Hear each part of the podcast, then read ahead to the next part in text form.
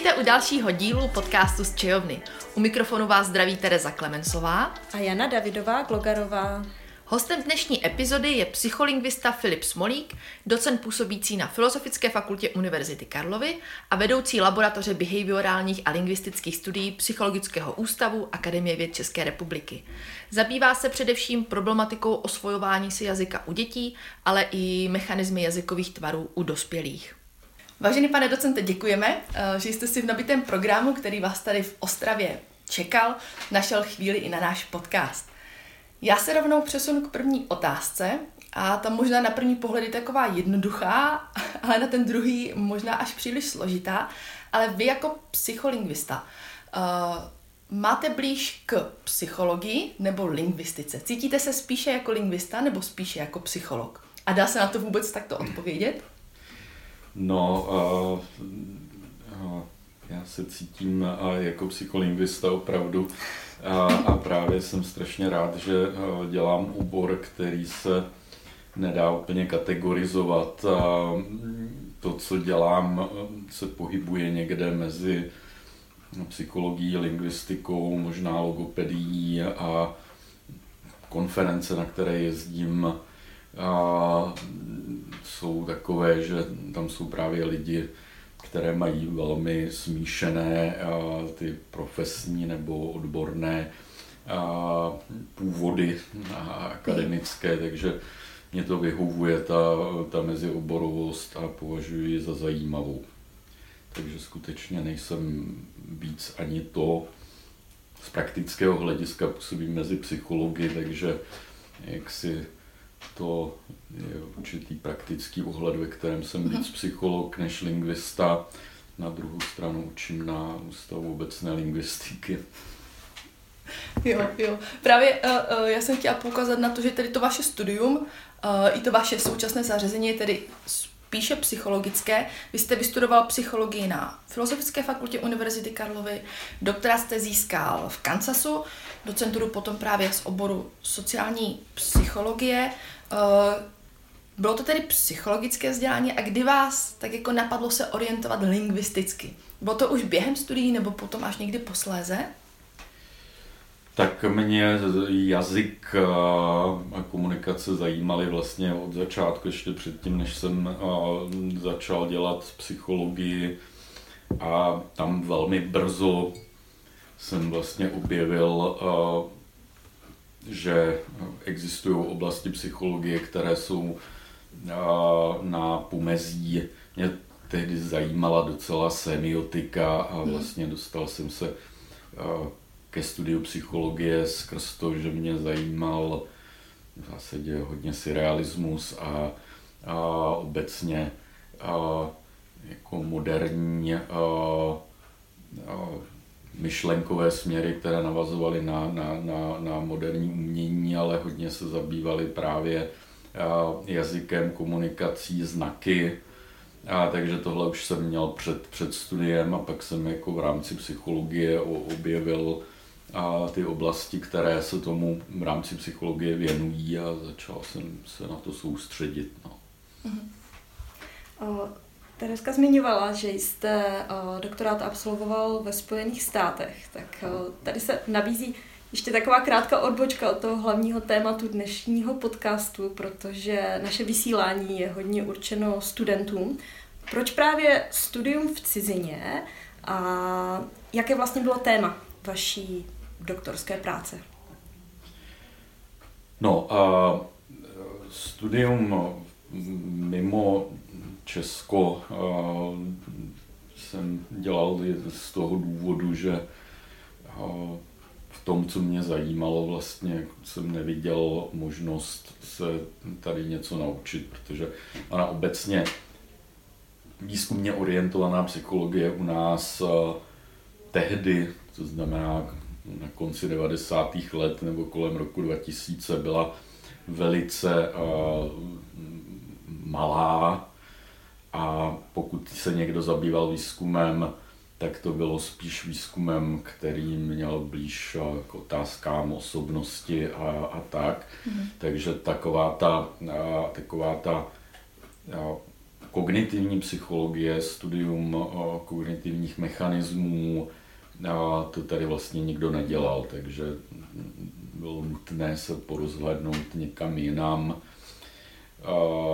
Ta Amerika byla vlastně jako svým způsobem nejpohodlnější způsob, jak toho dosáhnout, protože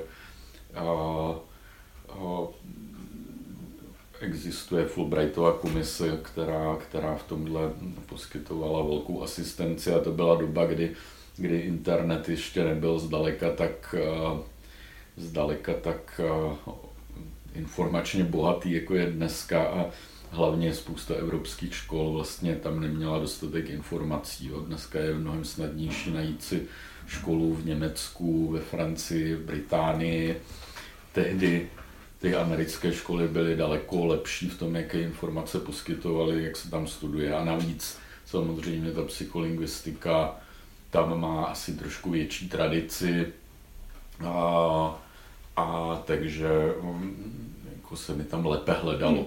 Navíc mě vždycky vyhovoval, a to souvisí s tou druhou částí vaší otázky, ten systém, kde tam u nás se doktorát studuje tak, že si vyberete v době, kdy tomu ještě vůbec nerozumíte a nevíte, co to eh, vlastně znamená, nějaké téma dizertace a pak jako ji máte napsat, eh, což mně osobně přijde trošku eh, obrácené, protože vlastně člověk by měl trochu studovat víc tu vědu a ty vědecké postupy, než se zaváže k tomu, co bude dělat.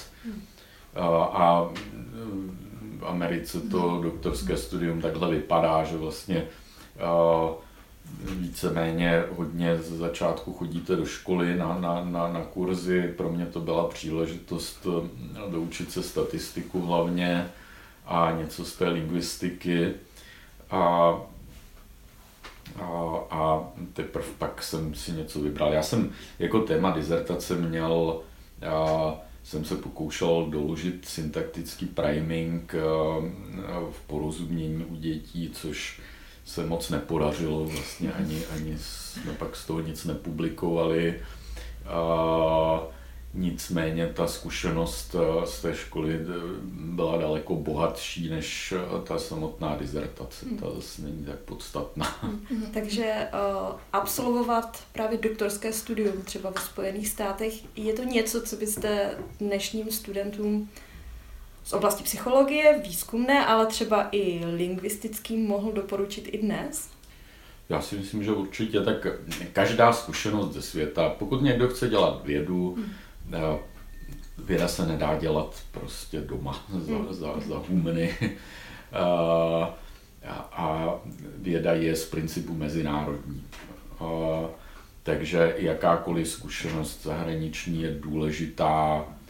Konec konců i studenti, kteří studují doktorát teď na, na Filozofické fakultě v Praze a myslím si, že na celé univerzitě, tak v podstatě se očekává, že budou mít aspoň semestrální stáž někde jinde a to považuji za takové minimum, ale mm. daleko ještě, ještě lepší prostě někde strávit celé to studium a zkušenost ze Spojených států si myslím, že je velice dobrá, protože ten, ten školní systém funguje trošku jinak a, je, je, a nejen školní systém, ale i ta společnost funguje trošku jinak a, a vzhledem k tomu, že a, Spojené státy pořád mají velký vliv ve světě, tak si myslím, že je docela užitečné a, vlastně e, tuhle zkušenost mít.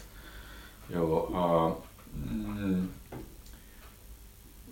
odborně rozhodně, vzhledem k tomu, že tam je dost velký vlastně ten akademický trh, a tak je v něm taky větší konkurence a to vede k tomu, že ty, ty dobré školy, řekněme ta prostě top stovka nebo to, čemu se říká very high research activity uh, universities, tak uh, tam prostě vidíte špičkové věci. Mhm. Jo, a nemusí to být nutně Harvard nebo MIT, ale může to být prostě právě v Kansasu nebo v Utahu nebo na Floridě.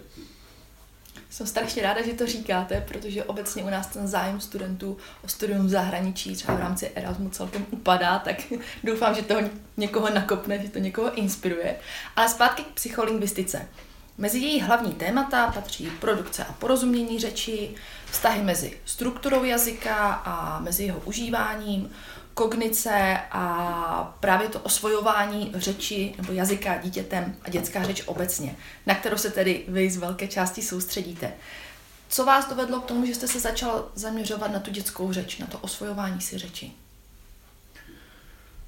No, to je vlastně podobné tomu, co už jsem zmiňoval. Já jsem, když jsem se začal zajímat o semiotické aspekty a vlastně mysli a mechanismů mysli, tak jedny z prvních článků nebo textů, které jsem o tomhle četl, se týkaly právě dětí. A vlastně i při studiu psychologie mě, mě vývojová psychologie uh, přišla zajímavá, protože hm, vlastně uh, je to způsob, jak uh, uh, lépe vidět to, co zůstává, když se věci mění. Jo, když se díváte na dospělého, a, což je prostě nějakým způsobem hotová osobnost, i ten kognitivní systém považujeme za hotový, ne, že by se neměnil.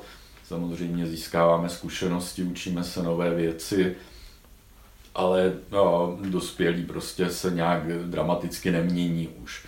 Zatímco děti se mění velmi dramaticky a velmi rychle. A, a podle mě to dává spoustu materiálu k tomu, jak vlastně studovat, jak, jak lidé fungují. Čili to není, není vlastně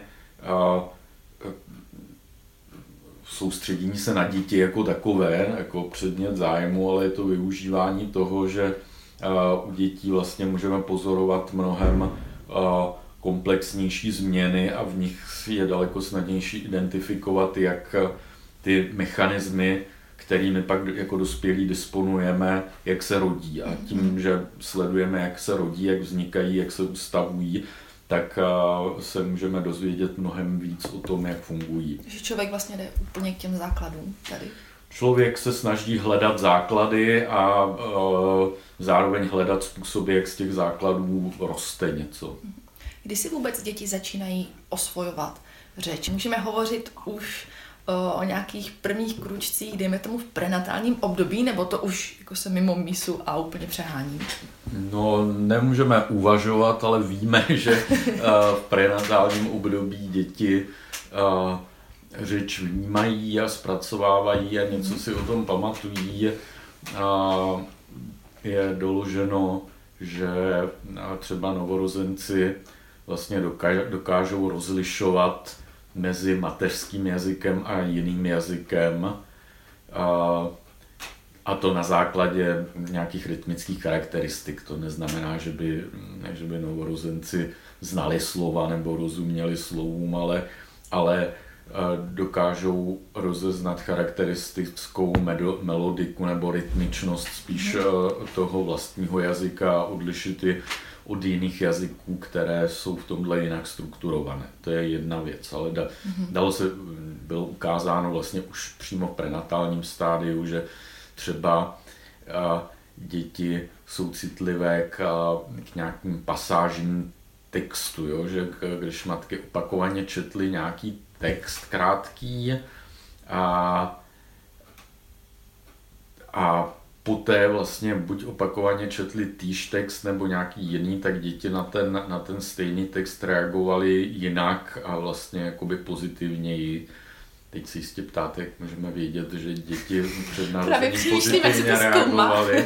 To je nejjednodušší způsob, jak to měřit, je měřit uh, srdeční puls. Že? Ta, a, a měření srdečního pulzu u nenarozených dětí je běžná a jednoduchá vyšetřovací metoda a, a vlastně a, a, nějaké a, zaměření pozornosti se a, projevuje mimo jiné změnou, změnou toho pulzu.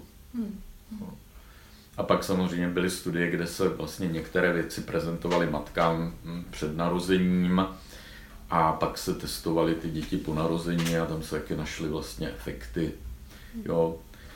Pravděpodobně tohle všechno, protože v té děloze dítě uh, neslyší úplně všechno a asi moc neslyší tu segmentální uh, nebo tu v podstatě informaci uh, formantovou, to znamená, slyší hlavně tu bazální melodiku, jo, čili Není to o tom, že by rozeznávali hlásky, ale o tom, že rozeznávají nějakou charakteristickou, nějaký charakteristický rytmus a melodii.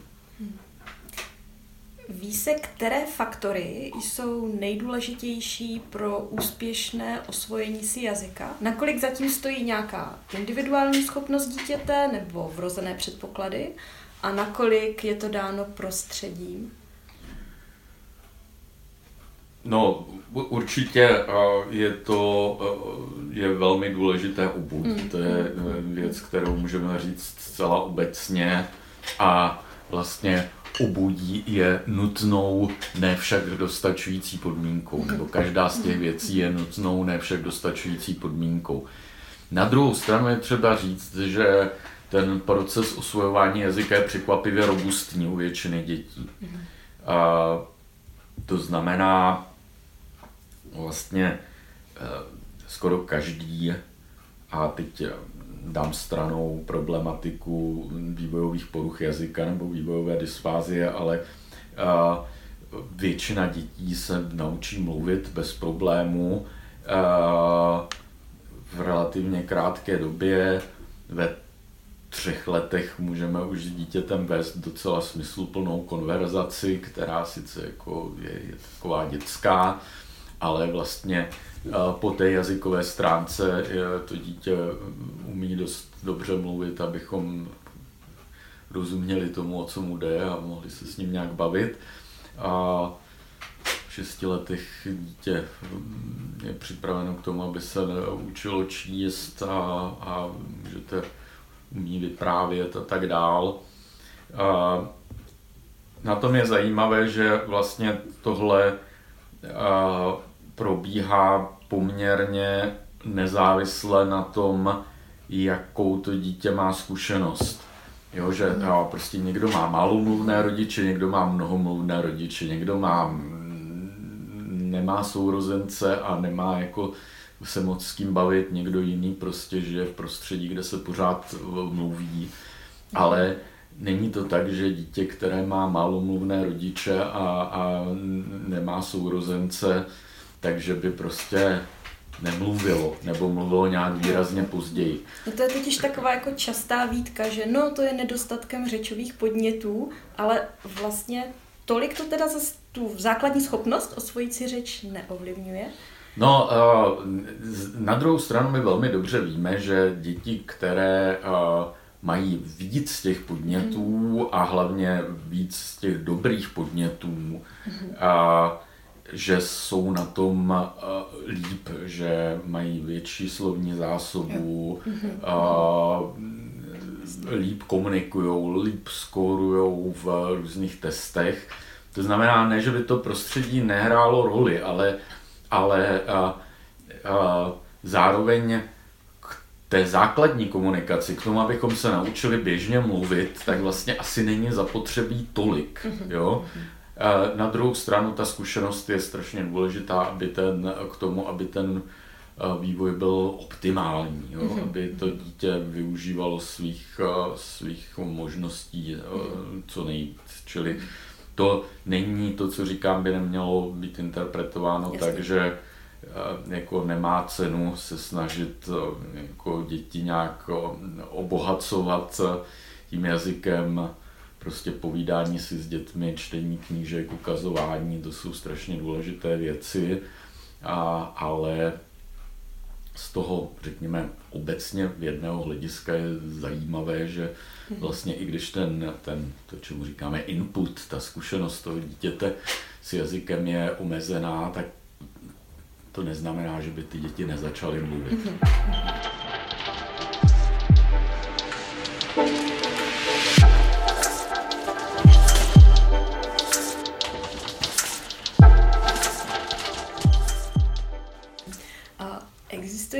Třeba nějaké rozdíly v rychlosti osvojení si takové té základní znalosti jazyka, podle třeba typu jazyka, z hlediska typologie, že třeba některé typy jazyků eh, si děti osvojují dříve než třeba jiné? No, nejhorší je dánština. Aha. A já to teďka eh, říkám trošku jako vtip, ale není to vtip, eh, který by se nezakládal na pravdě. Tohle je neobyčejně těžká otázka, protože srovnávat mezi jazyky je velice obtížné. Jo, když si vezmete děti, které se učí česky a čínsky, tak samozřejmě každý ten jazyk má jinou strukturu, jiné jednotky a nemůžete dost dobře srovnat, co ty děti umějí. A vždycky se předpokládalo jako takový automatický předpoklad, že mezi jazyky nejsou až tak zásadní rozdíly v tom, jak rychle si je děti učí, protože to, co jsme říkali, že prostě se tříletým dítětem si můžete povídat a, já nevím, šestileté dítě umí vyprávět a můžete a mluví v souvětích a odpovídá na komplikované otázky. To asi funguje všude. Nicméně poslední dobou právě byla věnována trošku pozornost některým jazykům a zejména té danštině, kdy se ukázalo, že skutečně děti osvojící si dánštinu stá se si osvojují slovní zásobu pomaleji a startují později a je to v podstatě přisuzováno dost komplikovanému fonologickému systému dánských samohlásek, který vlastně a zároveň tomu, že ten systém v běžném mluvě je dost redukovaný, takže a ty děti asi mají jako dost těžkou situaci v tom, jak vlastně identifikovat slova a tak dál. Ten jazyk jim to neusnadňuje a, a k tomu existují výzkumy. Jo, je otázka, jestli jsou další takové jazyky a, a to nevíme, protože právě to mezijazykové srovnání je velice ošidné a obtížné. Že dánský rodič by si nemus, neměl dělat hlavu z toho, že jeho dítě je v tom pomalejší než třeba vyšší anglický rodič. Když se bavíme o těch eh, rodičích, vy už to teda naznačil, že ty řečové podněty, které rodič dává, jsou důležité, že mají svůj význam, ale je třeba uh, ještě něco jiného, co by zodpovědný rodič měl dělat. Je třeba nějaký věk, kdy, u, kdy ještě to dítě stále nekomunikuje, kdy už bychom třeba měli zvážit návštěvu nějakého odborníka, nebo asi bychom měli zvážit to, že možná může být nějaký problém, že může být třeba nějaká porucha v tom vývoji?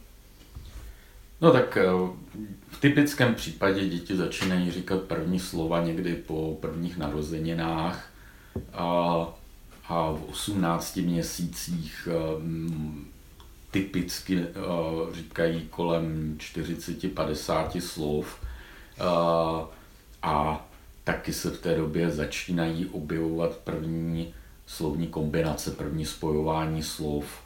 Jo. Ten začátek je velice variabilní, čili když vaše dítě nemluví v 15 měsících nebo neříká slovo v 15 měsících, tak to nemusí nic znamenat.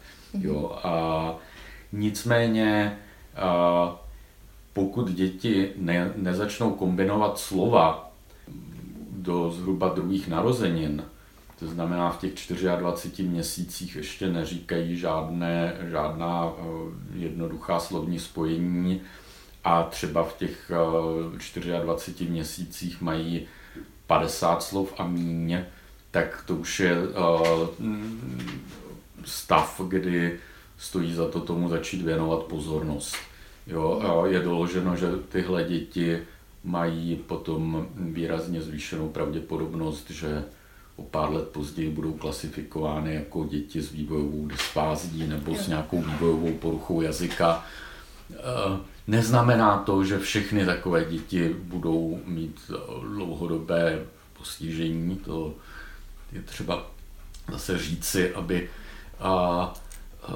se rodiče nevyděsili, dost těch dětí to dožené, ale už, už přece jen je výrazně zvýšená pravděpodobnost, že tam nějaké dlouhodobé problémy budou, takže stojí mm-hmm. za to s tím začít něco dělat.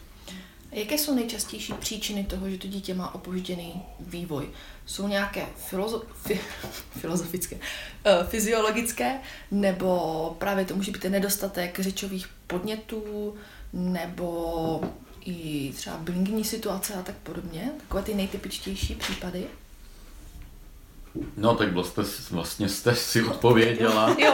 A, a, ono, a, my o těch příčinách ne vždycky víme. My můžeme spekulovat někdy a samozřejmě pokud děti vyrůstají v prostředí, které je nějak výrazně málo podnětné, tak jim to nepomůže. Když se to skombinuje třeba s nějakou slabší dispozicí na straně toho dítěte, tak prostě tam může docházet k opoždění, protože uh, zkrátka uh, ta, uh, ten vstup, ten vzor není dostatečný. Ale jak jsem říkal na začátku, většinou tohle to vyžaduje taky nějaké oslabení na straně toho dítěte, protože jinak jsou děti velice dobré v tom, jak takovou tu základní komunikaci si vytvořit i v relativně a, a, omezených podmínkách.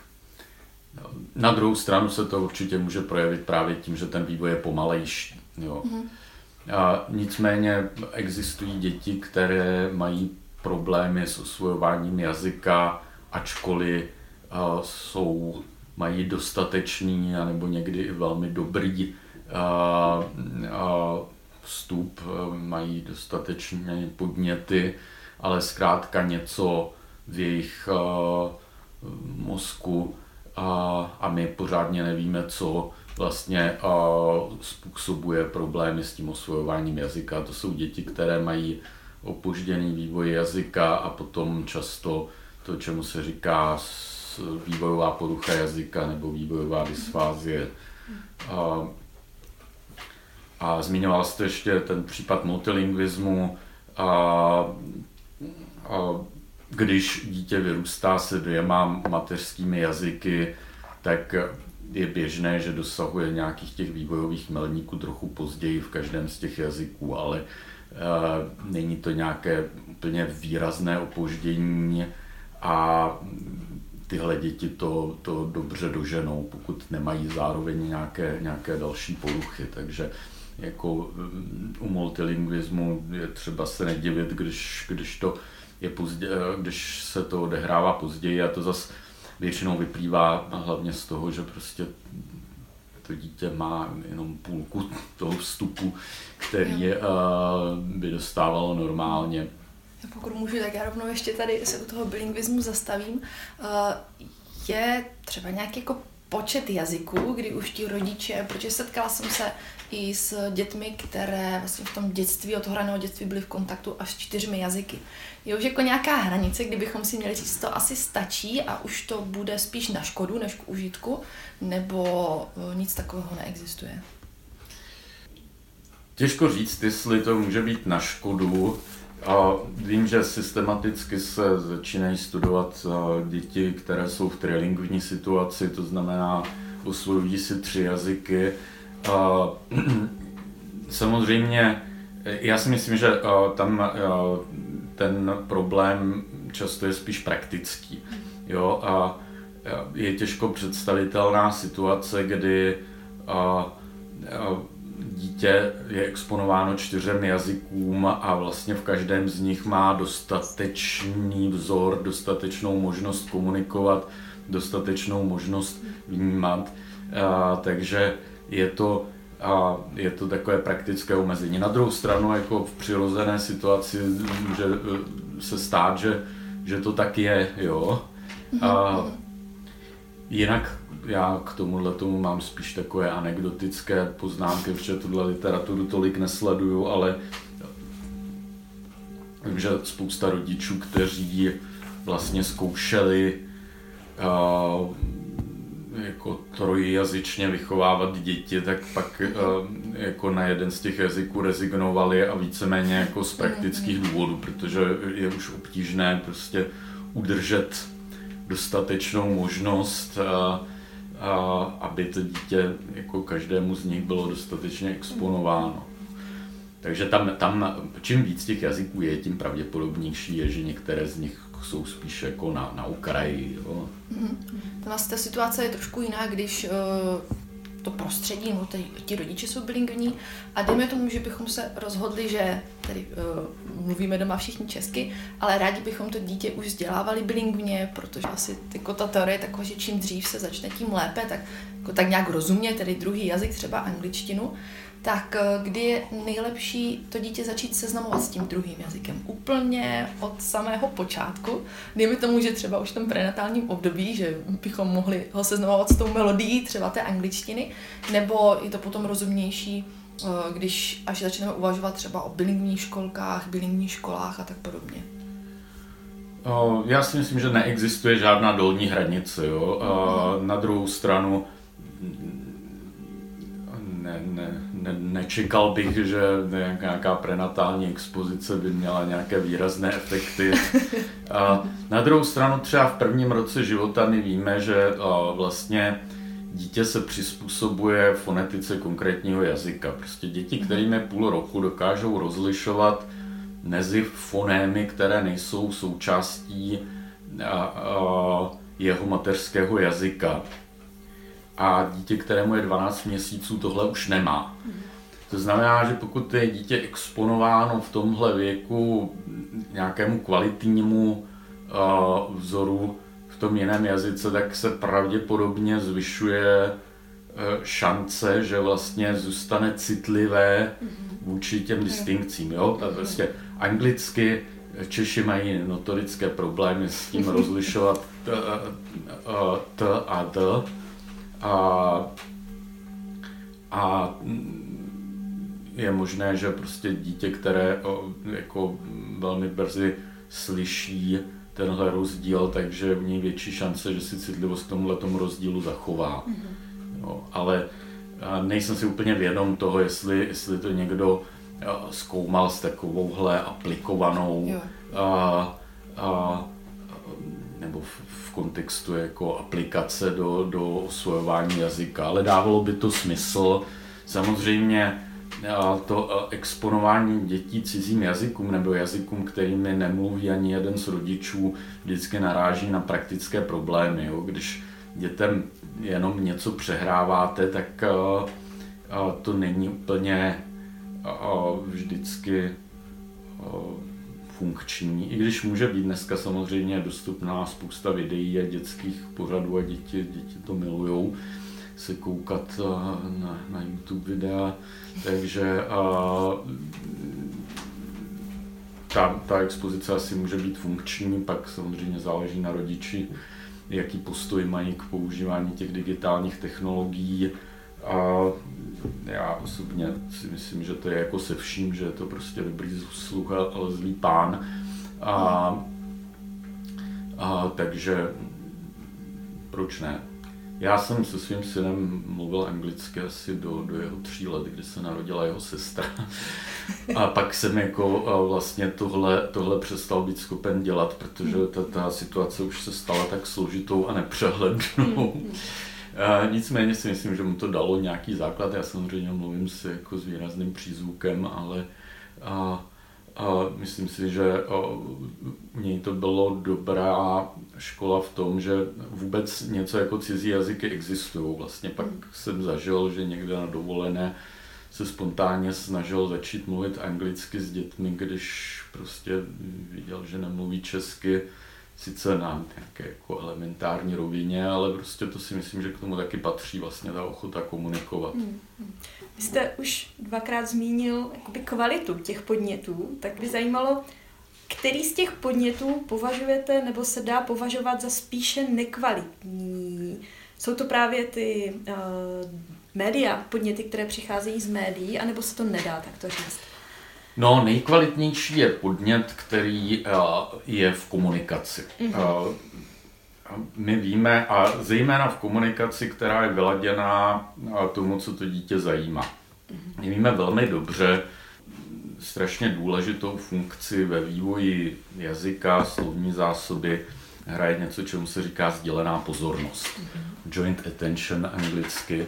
A to je tedy mechanismus, který je důležitý nejen pro jazykový vývoj, ale v podstatě jde o to, že dospělí s dítětem vlastně dávají pozor na stejnou věc. Mm-hmm. A u těch nejmenších dětí ta sdělená pozornost obvykle vychází od toho dospělého. Jo, že dítě si s něčím hraje a vy se vlastně připojíte k němu a začnete se s ním bavit o té věci, na kterou to dítě dává pozor. Jo. Když jsou ty děti starší, tak si tohle to umějí víc navodit nebo na, připojit se třeba k tomu, na co dáváte pozor vy, ale u těch nejmenších dětí je to zejména právě ten rodič. Jo. A to, to se ví a to je, to je třeba dovednost, kterou stojí za to jako v rodičích prohlubovat nebo je upozorňovat na to, že je to důležité. Někdy, někdy rodiče prostě nemají úplně cit a pro, pro tohle a jako trošku to dítě zahlcují podněty. Jo, ten a, kvalitní, kvalitní podněty a, samozřejmě a, by měly mít nějakou, nějaký objem, ale ten objem samotný není až tak podstatný, čili prostě když dítěte, když na dítě mluvíte a vlastně nedáváte pozor, co ho zajímá a jestli to vnímá, tak to není tak funkční. Mhm. Ne, že by to ty děti úplně ignorovali, asi se z toho něco naučí, ale daleko míně než prostě z přímé interakce a vlastně konverzace. Jak vlastně v případě, že tam nejsou žádné odchylky od normálu, probíhá ten proces osvojování řeči? Je to tak, že dítě nejdříve vnímá lexikum a až v závěsu za ním si začíná uvědomovat gramatiku, a nebo to jde společně, protože rodiče, rodič vnímá v prvé řadě to, že dítě začíná opakovat jednotlivá slova, tedy lexikum. Ale je to tak, že gramatika do toho také vstupuje už třeba ve velmi raném věku? Rozhodně. Eh, to, že vidíme eh, první slova, izolovaná slova u dětí je zkrátka projev toho, že děti začínají pomalu a ty nejmenší jednotky, na první, co vidíme, jsou slabiky, že žvatlání je vlastně příprava na, na tu schopnost mluvit, na, na řeč ve smyslu teda nějaké aktivity toho mluvního aparátu, psychomotorické, řekněme a prostě děti kolem půl roku začnou tak nějak systematicky vokalizovat nebo ani vokalizují od narození. To je mimochodem velký rozdíl mezi lidmi a, a ostatními primáty, že děti, lidské děti uh, od nejmladšího věku produkují spoustu jaksi neutrálních vokalizací. To znamená, uh, ty, ty lidoopové, když vokalizují, tak je to většinou proto, že se bojí, nebo že se smějou, nebo má to nějaký jako výraznější emoční nádech. Zatímco u dětí je spousta vokalizací, které vlastně jsou jenom takové jakoby komentáře, jo? Nebo, nebo spontánní hra s mluvidly. Někdy kolem půl roku se to systemizuje a začne se to podobat slabikám, pak mluvíme o žvatlání a to už lze považovat za průpravu. A vy jste se ptala na, na, na, na, na, na gramatiku, já jenom tímhle ukazuju, že vlastně ani ta slova nejsou to první, nicméně a že děti začínají od, od těch menších jednotek a, a, a pokud jde o produkci, jo, a, ale a, my víme, že od začátku vlastně musí vnímat ty jednotky a, v nějakém širším kontextu, a, a uh, gramatika, uh, tam je záleží na tom, co přesně si pod tím představujete, ale pravděpodobně citlivost vůči gramatické struktuře vzniká velmi brzo, už třeba proto, že gramatická slova, jako členy v některých jazycích, pomocná slovesa, uh, uh, a předložky a tak, tak mají jiné zvukové vlastnosti a je zase ukázáno, že už novorozenci tohleto, tohleto rozlišují. A, a jeden ze strašně důležitých vývojových úkolů pro dítě v prvním roce života je naučit se segmentovat řeč do slov. To znamená vlastně rozeznat, kde v tom proudu řeči jsou slova. Když se podíváte na akustický záznam toho, jak vypadá mluva, tak tam nejsou žádné mezery, jako vidíme v knize nebo v napsaném textu. A slova jsou vlastně zvukově kontinuální, ale my víme, že jsou to funkční jednotky jazykové komunikace a to, co to dítě musí udělat k tomu, aby se ta slova naučilo, tak vlastně se musí naučit, eh, jak v jeho jazyce se pozná, kde začínají a končí slova. A k tomu pravděpodobně používají i některé gramatické znalosti. Jo? Eh, jazyky, které používají členy, tak tam jako znát, eh, že něco je člen, tak je vlastně dobrým vodítkem pro to, že to, co začíná po něm, je, je, je slovo. Že tam je začátek slova. Jo? Čili uh, ta, ten vývoj je vlastně interaktivní od začátku. Ty jednotlivé uh, roviny jazyka se doplňují. O něco později potom zase gramatika může napomáhat učení slovům. O tom se mluví jako v takzvaném syntaktickém bootstrappingu a to se dá demonstrovat, když si vymyslím nějaké nesmyslné sloveso, třeba mobovat a, a řeknu a, Franta mobuje Pepu, a, tak a, to mě něco říká o tom, co to slovo mobovat bude znamenat. Musí to být nějaká činnost, kterou může dělat jeden druhému. Jo? Čili to nebude něco jako spát, ale spíš to bude něco jako strkat. A, a my víme, že děti tuhle ten gramatický kontext používají k tomu, aby Eh, z nějakých eh, možných významů slova vybrali ten relevantní. Jo, čili a vlastně v tom dětství a osvojování slov a osvojování nějakých nadslovních celků a pravidelností se velmi doplňuje. Mm-hmm. chápu to správně, že oni tady první vnímají tu formu a až posléze ji přiřadí nějaký ten význam konkrétní? A, a je to... Pravděpodobně ano, a, protože samozřejmě a, my víme, že první náznaky porozumění slovům se objevují a, mezi 6. a 8. měsícem. Mm-hmm. To se dá zjistit experimentálně, není to moc vidět v tom, když se s tím dítětem bavíte a, a ne, není to moc silné, ale a bylo ukázáno, že opravdu už ty půlroční děti vlastně znají do určité míry významy některých běžných slov.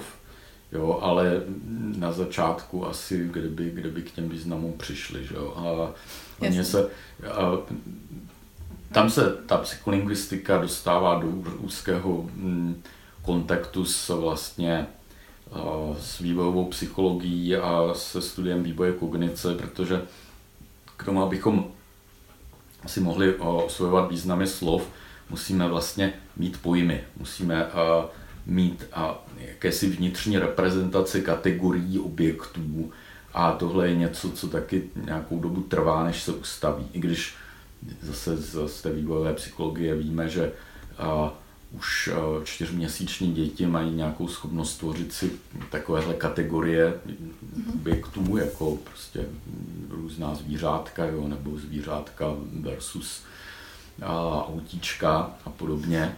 A, ale není to, není to přítomno hned po narození celkem asi pochopitelně.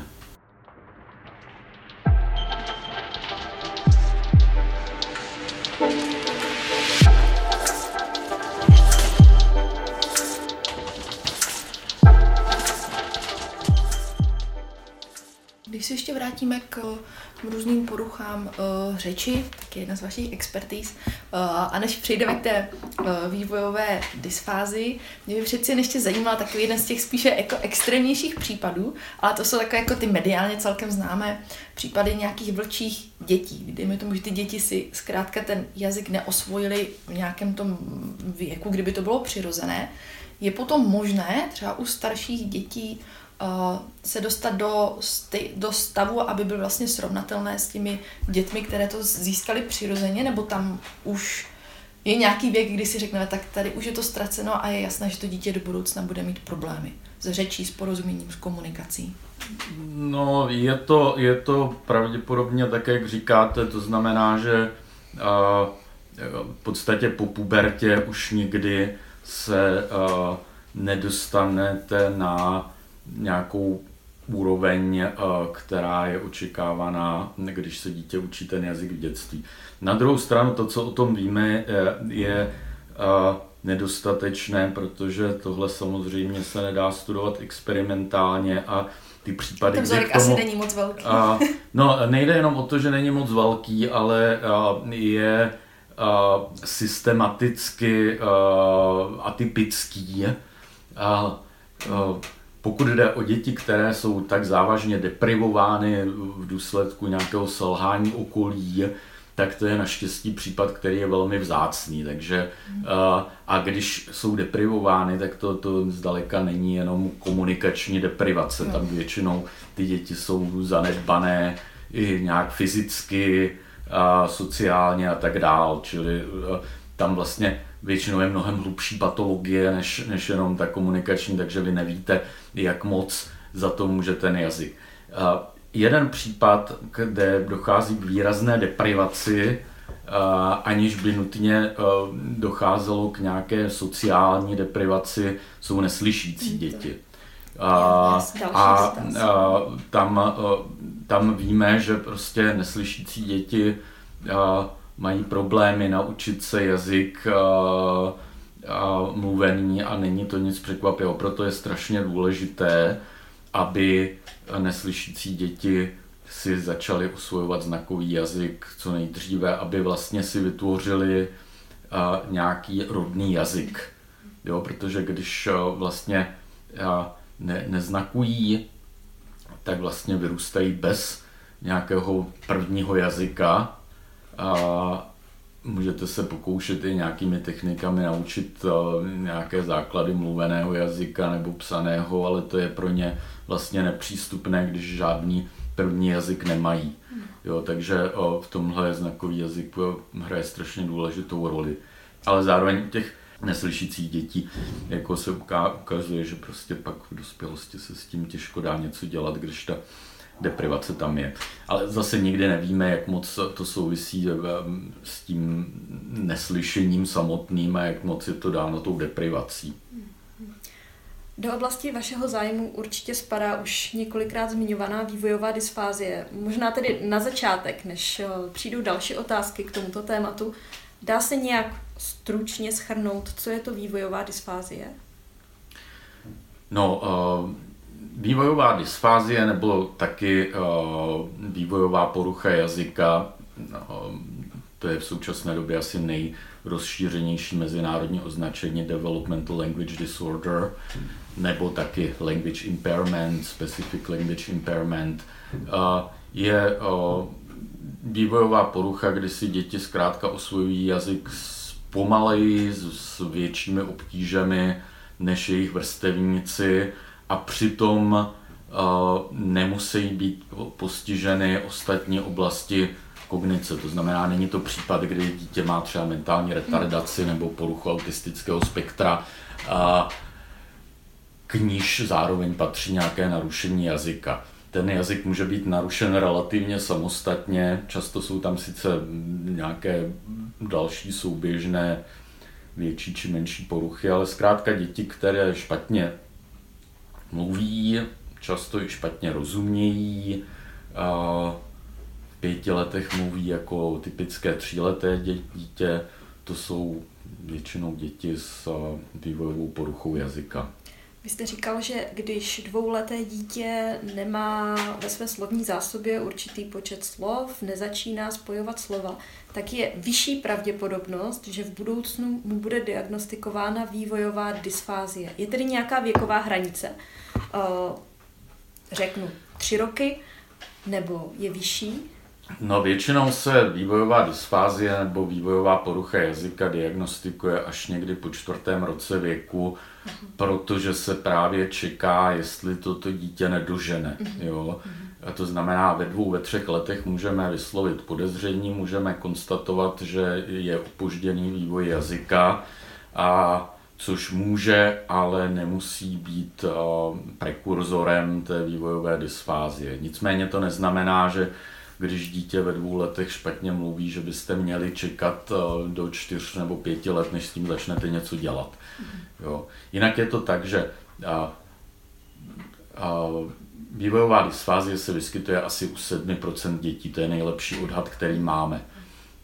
Ehm, on samozřejmě závisí na tom, jak přísné kritérium zvolíte, ale těch 7% je taková uznávaná, takové uznávané číslo a, a, a děti, které ve dvou letech nekombinují slova, tak až 50% z těchto dětí má o 2-3 roky později vývojovou dysfázii nebo narušený vývoj řeči. To znamená, že vlastně ze 7% se dostáváte na 50%. Jo, pořád ještě půlka těch dětí ve dvou letech to, to jakž mhm. takž dožené, ale už to, to riziko je výrazně větší. Vy jste předtím říkal, že nechcete vyvolávat paniku, ale to 50% je poměrně vysoké číslo z těch dvouletých dětí. No, no, no je to vysoké je to, číslo, je to proto prostě říkám, tak. že, že ta pravděpodobnost je výrazně hmm. zvýšená hmm. a rozhodně stojí za to, když dítě ve dvou letech nekombinuje slova. Samozřejmě je třeba brát v úvahu kontext. Když máte bilingvní děti, tak mm-hmm. se může stát, že se k tomu dostanou trošku později ale pokud z nějakých jako nejasně vysvětlitelných důvodů ve dvou letech děti nezačnou kombinovat slova, nebo mají třeba 30-40 slov jenom ve slovní zásobě, tak a, už stojí za to a, tomu věnovat pozornost. Já předpokládám, že nějaká kompenzace vývojové dysfázie nebo pokusy o kompenzaci probíhají ve spolupráci s logopedy. Nakolik je její nevím jestli odstranění, ale spíše vylepšení možné a úspěšné?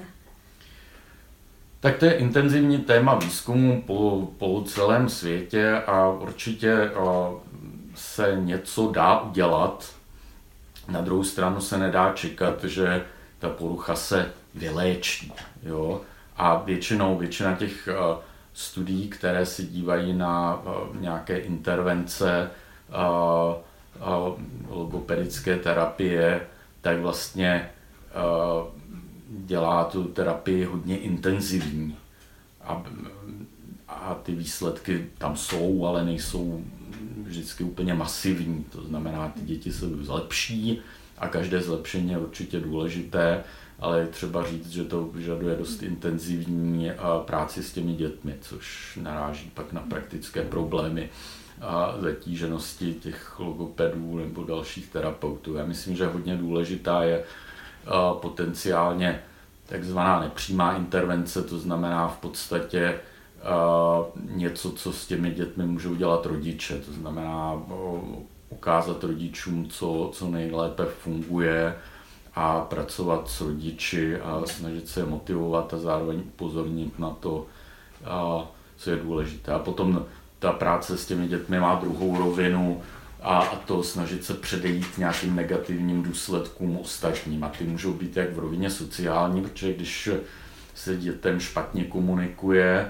tak můžou zůstávat stranou kolektivu, prostě si ne, nepovídají s ostatními dětmi tolik, vyhýbají se jim a, a tím samozřejmě jak si ztrácejí příležitosti a nemají příležitost si vlastně cvičit interakci s ostatníma dětma. A, a, a druhý dopad je samozřejmě ve vzdělávání. Děti, které špatně rozumějí jazyku, mají ve škole problémy, protože prostě všechno ve škole se odehrává v jazyce.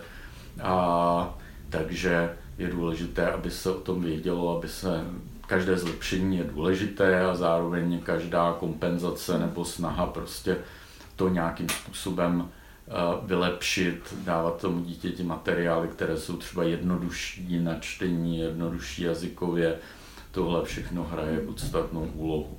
Jo. Já předpokládám, že to je tedy problém, který s dítětem potom vstupuje i do dospělosti. A taky se dá asi očekávat, že to je věc, která u mnoha nyní dospělých v dětství odhalena nebyla. Tak stojí za to, když někdo třeba v dospělosti na sobě pozná některé z těch typických rysů vývojové dysfázie, tu odbornou pomoc, asi možná ne logopedu, ale třeba i psychologu, vyhledat i v dospělosti? Nebo už to nemá cenu? To je dobrá otázka, na kterou neumím odpovědět eh, nějak jinak než eh, obecnou úvahou, protože my víme, že dopady do dospělosti jsou. Eh, děti, které mají, nebo lidi, kteří, kteří mají historii vývojové dysfázie, mají vydělávají méně peněz, mají vyšší psychiatrickou nemocnost, jsou ve větším riziku nějakých problémů se zákonem a tak dále. Což neznamená zase, že by tohle čekalo každého, jo? to je statistická tendence a zejména pokud eh, třeba mají uh, jednak když mají dobré prostředí, uh, dobrou podporu a zároveň třeba mm, výraznější nonverbální intelekt, tak se můžou uplatňovat velice dobře, ale v průměru to skutečně dopady do dospělosti má, ale jestli, nemyslím si, že by bylo, pokud má člověk dospělosti problémy, tak jistě může pomoct, když vlastně se identifikuje ta komunikační porucha jako jejich příčina nebo faktor, který k ním přispívá. Většinou to nebude jediná příčina a může to pomoct tomu člověku, aby rozuměl těm situacím, ve kterých se, ve kterých se ocitá, ale myslím si, že v dospělosti ta intervence by se měla především soustředit na ty věci, které pro toho člověka v danou dobu eh, představují problém. Jo? Je to vzdělávání, hledání práce, eh, komunikace s rodinou a tak dále. Jo? Čili tam to bude spíš prostě o hledání řešení kompenzací a řešení těch důsledků. No. Já už pomalu dochází čas, ale já přece ještě uh, zajímá mě jedna věc, takový specifický dotaz. Uh, manžel pracuje na speciální škole, kde teda mají uh, hodně žáků právě s vývojovou dysfází, ale i různými formami dyslálie a tak podobně. Uh, má smysl děti s takovouto poruchou učit cizí jazyk? když mají problémy vlastně osvojit si uh, správně tu mateřštinu, tak uh, je to přínosné nebo právě naopak učit je ještě nějaký další jazyk? Já myslím, že tohle je hodně zase praktická záležitost, mm. jo? že záleží na tom, uh, jestli na to máte čas, jestli k tomu máte dobré podmínky a uh, jakou, co od toho čekáte, co si od toho slibujete. Jo, my víme, že bilingvní děti s vývojovou dysfází, to znamená děti, které si osvojují víc jazyků, a, mají v každém z těch jazyků vlastně zhruba stejnou míru postižení jako nebilingvní děti s tím tež postižením. Čili není to tak, že by a, jaksi používání více jazyků nějak zhoršovalo tu mhm. A na druhou stranu prostě je to věc, když je to něco, co těm dětem nejde, tak asi nemá cenu nějak jako bezhlavě je tomu exponovat. Je fakt, že nějaké elementy cizích jazyků dneska jsou nevyhnutelné, že jo, zejména angličtiny, máte e, to všude, takže podle mě to smysl dává, ale je zapotřebí to jako přizpůsobit očekávání jednak a jednak eh, si dávat pozor, aby to třeba neubíralo čas prostě nějaké, nějaké jiné uh, práci. Mhm, takže asi vhodnými metodami s tím má to smysl, ale se rozumím. Tak jo, uh, já děkuji, ale úplně poslední otázka na závěr. Je nějaké téma, je nějaký výzkum, kterému byste se chtěl v budoucnu věnovat, co by vás lákalo, takový váš sen? Tak já se snažím si sny plnit, proto teďka vlastně s kolegyní Bytešníkovou rozjíždíme studii dvojčat. To znamená zatím teda dotazníkovou formou, to znamená budeme no, oslovovat rodiny s dvojčaty ve věku kolem půl roku, eh, teda ne půl roku, kolem, kolem dvou let, plus minus půl roku, tak se mi to tam dostalo a, a, mm, a, a budeme je prosit, aby vyplnili dotazníky, které vlastně budou hodnotit jak obecně vývojovou, tak komunikační úroveň těch jednotlivých dvojčat. A tak doufám získáme data, která budou, budeme moct využít vlastně ke studiu a genetické podmíněnosti těch komunikačních vývojových poruch. A pokud by měli třeba rodiče zájem se toho výzkumu účastnit, tak můžou vás nějak kontaktovat, nebo už třeba máte všechny, celý ten vzorek a nepotřebujete? Ne, my eh, teď vlastně začínáme sbírat data a zatím, zatím nemám, nemám žádný web, ale určitě budeme jak přes Psychologický ústav akademie, tak asi přes společnost rodičů dvojčat šířit právě tyhle ty informace a to bude velmi brzo v řádu týdnů. Takže pokud to někoho zajímá, tak spíš poprosím, aby si třeba vygoogloval moje jméno a navštívil stránky Psychologického ústavu Akademie věd já tam určitě budu mít link na, na tu studii, až bude otevřena.